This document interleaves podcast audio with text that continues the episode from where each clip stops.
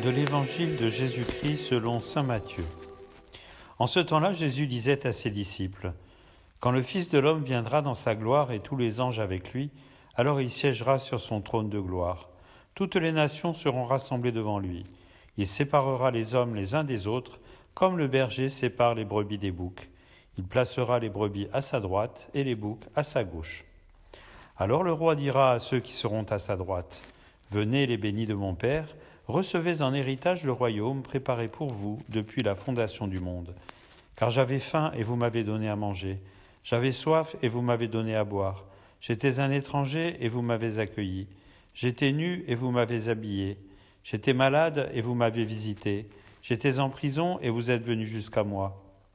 Alors les justes lui répondront, Seigneur, quand est-ce que nous t'avons vu? Tu avais donc faim et nous t'avons nourri? Tu avais soif et nous t'avons donné à boire? Tu étais un étranger, nous t'avons accueilli. Tu étais nu et nous t'avons habillé. Tu étais malade ou en prison. Quand sommes-nous venus jusqu'à toi? Et le roi leur répondra Amen, je vous le dis. À chaque fois que vous l'avez fait à l'un de ces plus petits de mes frères, c'est à moi que vous l'avez fait. Alors il dira à ceux qui seront à sa gauche Allez-vous-en loin de moi, vous les maudits, dans le feu éternel préparé pour le diable et ses anges car j'avais faim et vous ne m'avez pas donné à manger, j'avais soif et vous ne m'avez pas donné à boire, j'étais un étranger et vous ne m'avez pas accueilli, j'étais nu et vous ne m'avez pas habillé, j'étais malade et en prison et vous ne m'avez pas visité. Alors ils répondront eux aussi, Seigneur, quand avons-nous vu avoir faim, avoir soif, être nu, étranger, malade ou en prison sans nous mettre à ton service? Il leur répondra, Amen, je vous le dis. Chaque fois que vous ne l'avez pas fait à l'un de ces plus petits, c'est à moi que vous ne l'avez pas fait. Et ils s'en iront ceux-ci au châtiment éternel et les justes à la vie éternelle.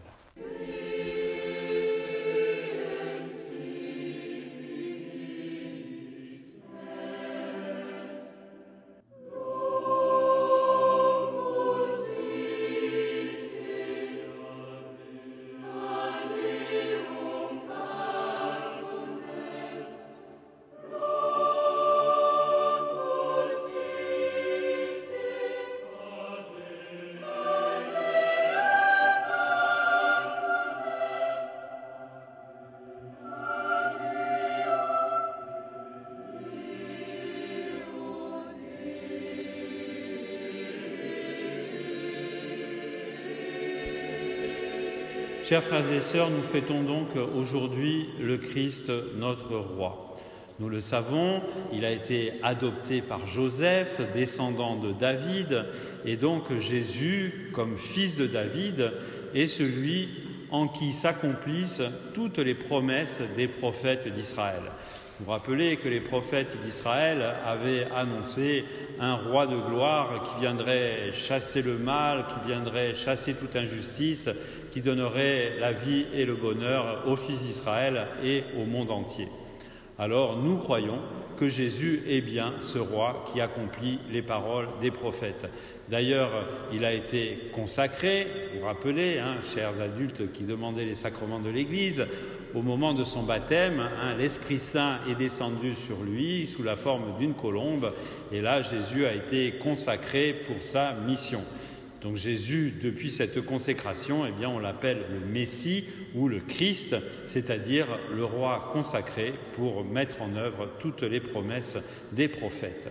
Seulement, ce roi est un peu particulier parce que c'est un roi qui ne vient régner que sur ceux qui sont d'accord.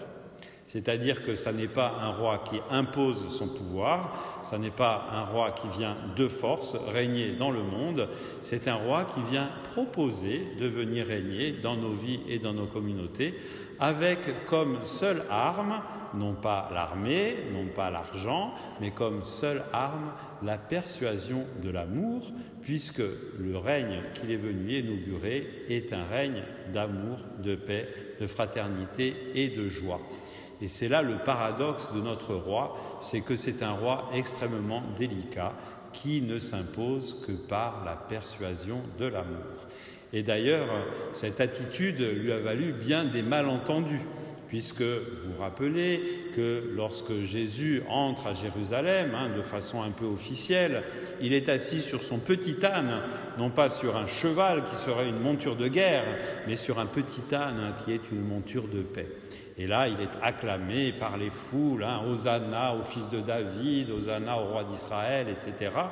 Et puis, vous le savez aussi, hein, c'était vraiment le malentendu, parce que les fils d'Israël croyaient que ce roi allait enfin chasser les Romains et mettre de force la royauté de Dieu dans la terre d'Israël. Eh bien, en fait, comme vous avez compris, ce n'était pas l'attitude de Jésus. Et donc les fils d'Israël ont été déçus.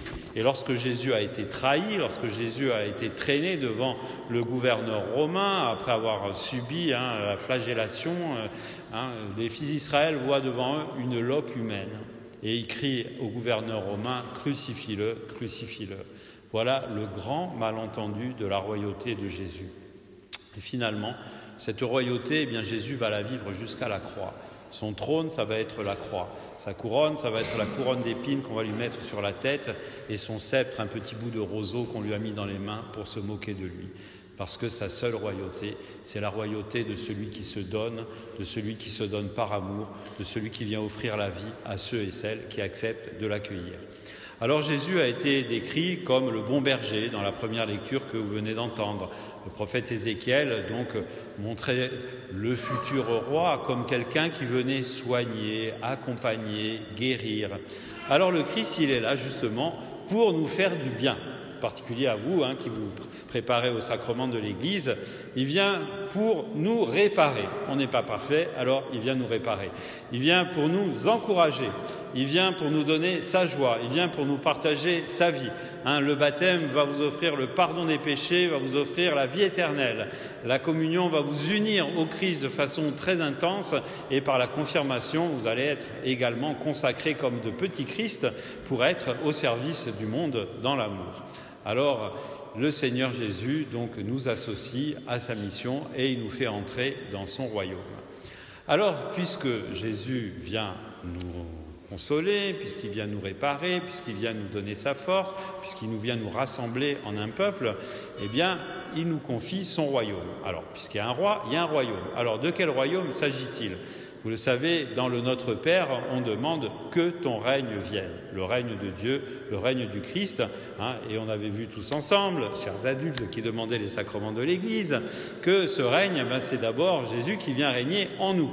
Ensuite, Jésus qui vient régner dans nos communautés chrétiennes en attendant la fin des temps où effectivement Jésus régnera de façon parfaite et définitive sur un monde renouvelé.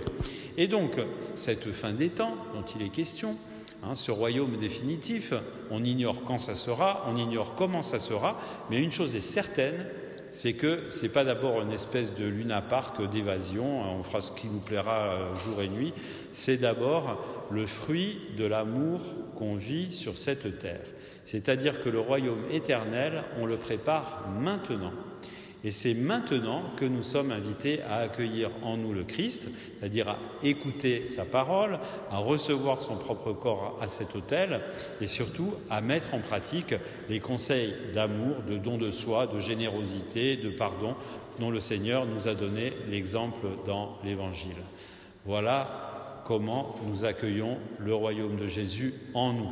Ensuite, c'est l'Église qui est appelée à être sur cette terre le début du royaume de Jésus, le début du royaume de Dieu. Et quand on dit que ton règne vienne dans notre prière à Dieu notre Père, eh bien on demande que dans nos communautés chrétiennes, il y ait quelque chose qui ressemble au royaume de Dieu. Alors, chers adultes qui demandez les sacrements de l'Église, si vous trouvez des communautés chrétiennes où tout le monde hein, se tape dessus, où tout le monde se moque de tout le monde, où c'est du chacun pour soi, vous allez fuir et vous aurez raison. Parce que nos communautés chrétiennes doivent vous donner l'exemple de quelque chose du royaume de Dieu. Donc normalement, on se connaît. Quand quelqu'un est malade, on va lui rendre visite, comme Jésus nous l'a demandé dans l'Évangile. Quand il y a quelqu'un qui est dans le besoin, on va l'aider avec beaucoup de discrétion. Quand il y a des petits heurts entre nous, on accepte de s'expliquer. De demander pardon, de pardonner, de telle sorte qu'il y ait une vraie harmonie fraternelle et joyeuse entre nous. Alors, on le sait, on a tous des efforts à faire, hein, mais euh, il y a quand même une réalité qui est là et qui fait que quand même, en tant que chrétien, eh bien, on vit de belles choses dans nos petites communautés. Et donc, le royaume de Dieu, il va commencer par nos communautés. Alors, on compte sur vous, chers jeunes adultes, pour nous aider hein, à nous montrer aussi que vous, à travers votre vie personnelle et puis à travers votre exemple, eh bien, vous allez nous aider à être de meilleurs chrétiens, à faire de nos communautés des communautés plus fraternelles et plus joyeuses. Et alors, si le royaume de Dieu commence dans nos églises, et le reste du monde, vous allez me dire, eh bien, le reste du monde, nous avons à rendre témoignage. Et le royaume de Dieu, il va grandir comme la tache d'huile. C'est-à-dire que nous, évidemment, on va faire comme Jésus, on ne va pas imposer hein, notre façon de vivre, mais par notre exemple, par notre rayonnement, les gens autour de nous vont se dire ah, mais finalement, l'évangile, c'est pas si bête. Finalement, l'amour du prochain, ça nous fait du bien, même si on ne croit pas trop en Jésus. Et c'est ce qui se passe quand même depuis quelques siècles. L'évangile a tellement imprégné nos communautés qu'il y a des associations qui s'occupent d'aller rencontrer les personnes en difficulté, les malades, etc. Des gens qui ne sont pas forcément chrétiens, mais qui ont été peut-être touchés par notre exemple, par la prédication de Jésus et par la présence de notre Église. Alors, je termine en reprenant l'évangile que nous venons d'entendre. Jésus, il se rencontre bien sûr dans les églises, à travers cette parole, à travers ce pain de vie qui est son propre corps. Bien sûr, Jésus se rencontre là. Mais dans l'évangile, nous l'avons entendu, Jésus se rencontre dans ceux qui souffrent, ceux qui ont faim, ceux qui ont soif, ceux qui sont nus, ceux qui sont malades, ceux qui sont en prison, et ceux qui sont étrangers, même si ce n'est pas tellement à la mode hein, de voir que Jésus est aussi parmi les étrangers eh bien c'est là que le Seigneur nous attend. Alors à nous chrétiens, d'abord, de donner l'exemple de l'accueil de Jésus à travers ces personnes en difficulté. Et finalement, à travers notre exemple, eh bien d'autres personnes, quelle que soit leur religion, sauront aussi accueillir Jésus à travers l'accueil des personnes en difficulté. Parce que vous aurez remarqué dans l'évangile que nous venons d'entendre, quand Jésus exerce son jugement, il ne dit pas Toi tu étais chrétien, toi tu étais musulman, toi tu étais bouddhiste, toi ci, toi ça. Pas de question de religion. La seule chose que Jésus demande, c'est est-ce que tu as aimé les gens que tu as rencontrés? Cette question nous est adressée à nous tous et nous nous rappelons que nous ne partons pas de l'autre côté du rideau de la mort avec nos maisons et nos comptes en banque, nous partons simplement avec la richesse de l'amour que nous avons donné car comme dit Saint Paul, l'amour ne passera jamais.